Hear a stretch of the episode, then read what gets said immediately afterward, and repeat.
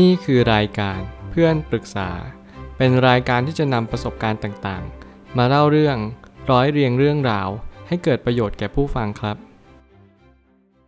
สวัสดีครับผมแอดมินเพจเพื่อนปรึกษาครับ วันนี้ผมอยากจะมาชวนคุยเรื่อง กิจวัตรยามเช้าที่ทำให้ทุกเช้าเราเบิกบาน ข้อความทวิตจากมาร์คแมนสันได้เขียนข้อความไว้ว่า ความจริงของกิจวัตรในยามเช้าที่ไม่มีใครเคยบอกคุณ 1. กินมื้อเย็นอย่างพอเหมาะ ต้องปราศจากกาเฟอีน และแอลกอฮอล์ 2. พยายามหยุดดูหน้าจอมือถือหลัง3ทุ่ม 3. เข้านอนก่อนเวลา4ทุ่ม 4. ผ่อนคลายทำสมาธิและอ่านบทความสั้นๆ ก่อนนอน และ 5. เวลาตื่นเช้าจะทำให้เรารู้สึกสดชื่น และพร้อมที่จะเริ่มต้นวันใหม่ ผมรู้สึกชอบข้อความทวิตนี้มาก เพราะมันกระตุ้นเตือนบางอย่างในตัวผม และทำให้ผมได้ฉุกคิดว่า สิ่งที่สำคัญที่สุดในชีวิต คือสิ่งที่เรียกว่ากิจวัตรประจำวันนี่แหละ หลายครั้งที่เราใช้ชีวิตกันมาอย่างยาวนาน แต่เราหลงลืมสิ่งที่สำคัญที่สุดไปก็คือ เราจะใช้ชีวิตอย่างถูกต้องได้อย่างไร ถ้าเราไม่เคยรู้วิธีการ หรือว่า how to ในการใช้ชีวิตอย่างถูกต้อง แน่นอนมันก็เป็นเหมือนกันที่ผมได้ตื่นรู้จากการใช้ชีวิตว่า เราต้องมีคู่มือมนุษย์ และเราต้องมีคู่มือชีวิตของเราเอง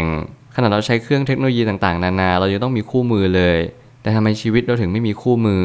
แน่นอนว่าถ้าเกิดสมมติ เราสามารถที่จะหาคู่มือของตัวเราเองได้ เมื่อนนั้นเราจะพบเจอทางออกว่าเรานั้นก็เหมือนทุกๆ คน ทุกคนก็จะมีจุดมุ่งหมายคล้ายๆ กันเพอเพอๆก็เป็นจุดเดียวกันซะด้วยซ้ำก็คือจุดหมายปลายทางของความสุขในชีวิต ไม่ว่าคุณจะพูดในรูปแบบใด แน่นอน นี่คือสุดยอดของชีวิตที่เราต้องการความสุข แต่กระนั้นชีวิตเราจะมีความสุขได้อย่างไร ร่างกายเราแข็งแรงได้อย่างไร ถ้าเราไม่ได้เข้าใจร่างกายของตัวเอง ผมไปตั้งคำถามขึ้นมาว่า การทานอาหารมื้อเย็นก่อนที่จะเข้านอน เป็นมื้ออาหารที่สำคัญอย่างยิ่ง เพราะจุดนี้คนพลาดกันเยอะ และเพิกเฉยกันบ่อยด้วย สิ่งหนึ่งที่ผมเชื่อว่าทำให้การนอนหลับเนี่ยลดประสิทธิภาพลงอย่างมหาศาลเลยก็คือ การทานมื้อเย็นเยอะจนเกินไป นั่นหมายความว่าคุณทานมื้อเย็นหลังหนึ่งทุ่มขึ้นไปแล้ว แล้วคุณก็เข้านอนหลังสี่ทุ่ม ซึ่งแน่นอนว่าการเข้านอนแล้วก็การทานอาหารมื้อเย็นเนี่ยมันต้องสัมพันธ์กัน นั่นหมายความว่าคุณใช้เวลา 5-6 ชั่วโมงในการย่อยอาหาร 1 มื้อ หลายคนก็เลยมีความรู้สึกว่าไม่สามารถจะทานอาหาร มื้อค่ำกับมื้อเย็นได้พร้อมกันบางคนทานอาหารมื้อค่ำหลัง2ทุ่มไปแล้ว ซึ่งแน่นอนว่าแต่ละคนก็จะไม่เหมือนกันในการใช้ชีวิต สมัยก่อนผมทานอาหาร3มื้อ แล้วผมก็พบว่าผมทานอาหารมากจนเกินไป และอาหารมื้อค่ำเนี่ยมันก็ชั้นชิดกับเวลานอนมากจนเกินไป เพราะผมพยายามออกกำลังกายตอนดึกๆ พยายามวิ่ง พยายามใช้กำลังในร่างกายเนี่ยสูงเกินไป เพราะจริงๆ เราก็ไม่ควรออกกำลังกายตอนดึกเช่นกัน แต่เราต้องเปลี่ยนมาเป็นการออกกำลังกายตอนเช้า ตอนหลังตื่นนอนหรือทานอาหารมื้อเช้ามากกว่าปกติ นั่นจึงจะเป็นเหตุผลว่าทำไมเราถึงต้องสตริกในเรื่องการทานดินเนอร์ให้มากที่สุด ไม่ว่าคุณจะทานอาหารอะไรอยู่เป็นประจำ คุณต้องสังเกตว่าคุณมีอาการเหล่านี้ไหมอย่างเช่นกรดไหลย้อนตอนดึก ตอนเช้ารู้สึกแสบร้อนกลางหน้าอก หรืออะไรก็ตามแต่ที่คุณรู้สึกว่าคุณเริ่มมีอาการที่เปลี่ยนแปลงไปในการทานอาหารมื้อค่ำแต่ถ้าเกิดสมมติคุณยังไม่มีปัญหาอะไรเหล่านี้ คุณอาจจะต้อง ค่อยๆเปลี่ยนพฤติกรรมเองไปเรื่อยๆดีกว่า เพราะยังไงและอนาคต มันก็มีโอกาสที่จะเกิดขึ้น ถ้าเกิดสมมติคุณมีพฤติกรรมที่ผิดอยู่บ่อยครั้ง การกินกาเฟอีนและแอลกอฮอล์จะมีส่วนทำลายคุณภาพการนอนหลับของเราอย่างมหาศาล ซึ่งเราจำเป็นจะต้องหลีกเลี่ยงให้มากที่สุด อันนี้ผมลองทดสอบ2สิ่งนี้กับตัวเอง แน่นอนผมชอบกินเหล้า และผมก็ชอบกินชา เมื่อไหร่ก็ตามที่เรากินชาหรือกินเหล้าที่มันทำให้ระบบสมองเราตื่นตัวตลอดเวลา นั่นแหละจะทำให้เรา มีโอกาสที่จะนอนหลับไม่เต็มประสิทธิภาพในสิ่งที่มันควรจะเป็น แต่หลังจากที่ผมทดลองเลิกกินแอลกอฮอล์และกาเฟอีนเนี่ย ผมก็กลับพบว่าคุณภาพการนอนกลับมาเต็มประสิทธิภาพเหมือนเดิมนั่นจึงเป็นเหตุผลในการใช้ชีวิตว่า เราจำเป็นจะต้องระมัดระวัง2สิ่งนี้ ไม่ว่าจะเป็นกาแฟหรือว่าชาที่มีส่วนผสมของกาเฟอีน รวมถึงทุกๆ แอลกอฮอล์ไม่ว่าจะเป็นเหล้าเบียร์ไวน์หรืออะไรก็แล้วแต่ที่คุณสามารถที่จะหลีกเลี่ยงแอลกอฮอล์กาเฟอีนได้ คุณจึงจะเป็นจะต้องทำผมเห็นหลายคนที่พยายามทานชาตอนมื้อค่ำแน่นอนมันทำให้เราสบายกระเพาะอาหาร แต่อย่าลืมว่าสิ่งที่สำคัญหลังเวลาที่เรานอนเนี่ยคือเราไม่สามารถที่จะกำจัดกาเฟอีนได้ทัน เพราะจริงๆแล้วผมเคยได้ศึกษาในเรื่องของการนอนหลับมาสักระยะหนึ่ง แล้วผมพบว่าการนอนหลับเนี่ยสำคัญอย่างยิ่ง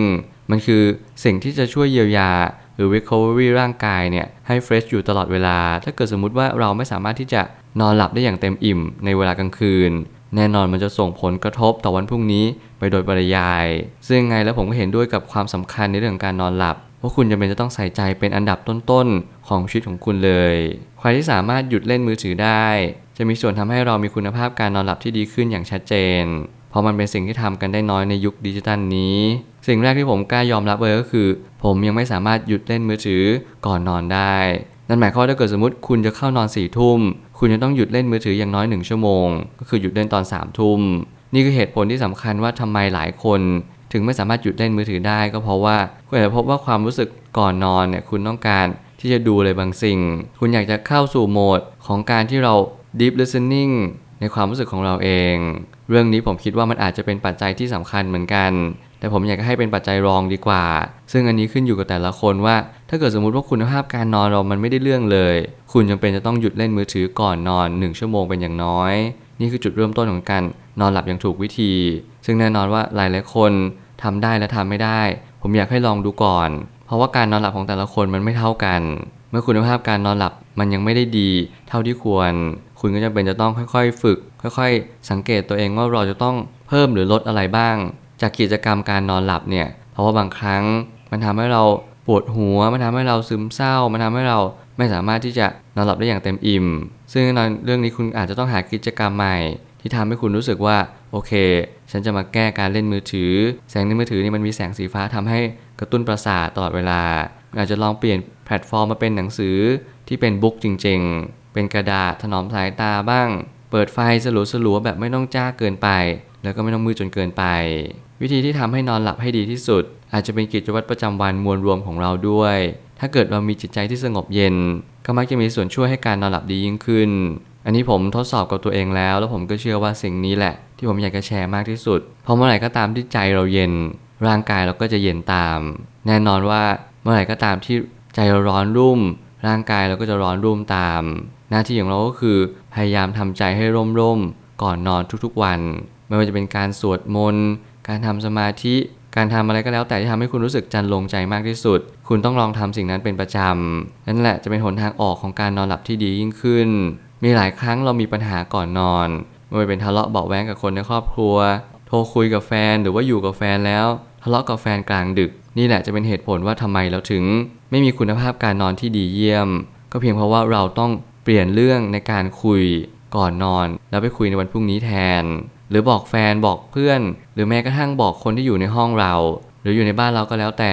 บอกเขาไปเลยว่า เอาเรื่องนี้ไปคุยพรุ่งนี้ต่อ เพราะตอนนี้เราต้องการนอนจริง ๆ หลายครั้งที่เราต้องพูดแบบนี้ไม่ใช่เพราะว่าเรายอมแพ้หรือว่าเรารู้สึกก็ไม่อยากคุย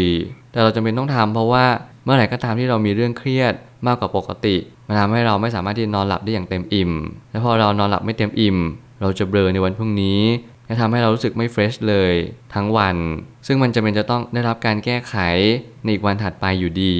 นั่นหมายความว่าการนอนหลับสำคัญมากๆ ถ้าเราสังเกตมันให้ดีที่สุด เราก็จะพบเจอว่ามันคือสิ่งที่หลีกเลี่ยงไม่ได้เลยแล้วทุกคนจะเป็นจะต้องเงี่ยสดประสาทรับฟังสิ่งเหล่านี้ให้มากเข้าไว้ สุดท้ายนี้ทั้งนี้มีหลายคนที่ประสบปัญหาการนอนหลับอยู่เยอะมาก ไม่ว่าจะเป็นการตื่นกลางดึก การรู้สึกตัวแล้วไม่สามารถนอนต่อได้ ให้เราออกกำลังกายจะช่วยได้ ในความหมายที่ผมสื่อก็คือ เราออกกำลังกายเป็นกิจวัตรประจำวัน อาทิตย์หนึ่งคุณอาจจะไม่ต้องออกกำลังกายทั้งหมด 7 วัน เพียงแต่แค่คุณมีวินัยสม่ำเสมอ และก็ทำอย่างต่อเนื่อง อาทิตย์หนึ่งคุณอาจจะทำเริ่มจาก 3 วันก็ได้ หรือ 4 วันก็ได้ คุณอาจจะเริ่มต้นการออกกำลังกายอย่างน้อย 1 ชั่วโมง แล้วก็ถัดไปเป็น 1 ชั่วโมงครึ่ง 2 ชั่วโมง อันนี้ก็แล้วแต่ คุณอาจจะเพิ่มจำนวนวันหรือเพิ่มจำนวนชั่วโมงในการเล่นไม่ว่าคุณจะออกกำลังกายแบบใดก็ตาม แอโรบิก anaerobic จะ cardio จะ weight training running อะไรก็แล้วแต่ ขอให้คุณทำอย่างสม่ำเสมอ ร่างกายคุณจะหลั่งสารเอนดอร์ฟิน หลังจากที่คุณออกกำลังกายในทุกๆ รอบ นั่นแหละมันทำให้คุณมีความสุขมากขึ้น ให้ทำให้เส้นประสาทในสมอง หรือเส้นกล้ามเนื้อในสมองคลายลง คุณรู้สึกว่าไม่ว่าคุณจะตื่นกลางดึก หรือบางคนหนักข้อเข้าก็คือ พอรู้สึกตัวกลางดึกปุ๊บ เส้นในสมองเนี่ยก็จะรู้สึกตึงขึ้นมาเลย มันทำให้เราไม่สามารถนอนต่อได้อีก นั่นแหละจึงเป็นสัญญาณเตือนที่สำคัญมาก ว่ามันเป็นสิ่งที่มาย้ำเตือนคุณที่คุณต้องผ่อนคลายมากขึ้น ลองหากิจกรรมที่มันรีแลกซ์ไปนวดดูไหมไปฟังเพลง หรือว่าดูหนัง หาอะไรทำที่มันทำให้คุณรู้สึกว่า คุณสามารถลดเส้นการตึงนี้ลงได้ เพราะว่าการตื่นกลางดึกมันเป็นเรื่องปกติ เพียงแต่ว่าคุณต้องนอนต่อให้เร็วที่สุด ไม่ใช่ว่าตื่นแล้วตื่นเลย แล้วเมื่อคุณคิดเรื่องราวที่มันยังแก้ไม่ตก สิ่งเหล่านี้เป็นสิ่งที่ไม่ควรจริง ๆ ไม่ว่าอะไรจะเกิดขึ้น ขอให้คุณรู้จักตัวเองให้มากที่สุด อะไรมีการเปลี่ยนแปลงจงสังเกต ถ้าคุณไม่รู้ลองใส่นาฬิกาที่มันแทร็กการนอนหลับในแต่ละคืน สิ่งนี้มันช่วยให้คุณรู้ว่าคุณภาพในการนอนเนี่ยมันสูงหรือต่ำแค่ไหน แล้วมันจะทำให้คุณรู้ชัดว่า คุณควรจะปรับเปลี่ยนพฤติกรรมของตัวเองในทิศทางใด ผมเชื่อว่าทุกปัญหาย่อมมีทางออกเสมอ ขอบคุณครับ รวมถึงคุณสามารถแชร์ประสบการณ์ ผ่านทาง Facebook Twitter และ YouTube และอย่าลืมติด Hashtag เพื่อนปรึกษาหรือ f r ร e n d t a l k a ด้วยนะครับ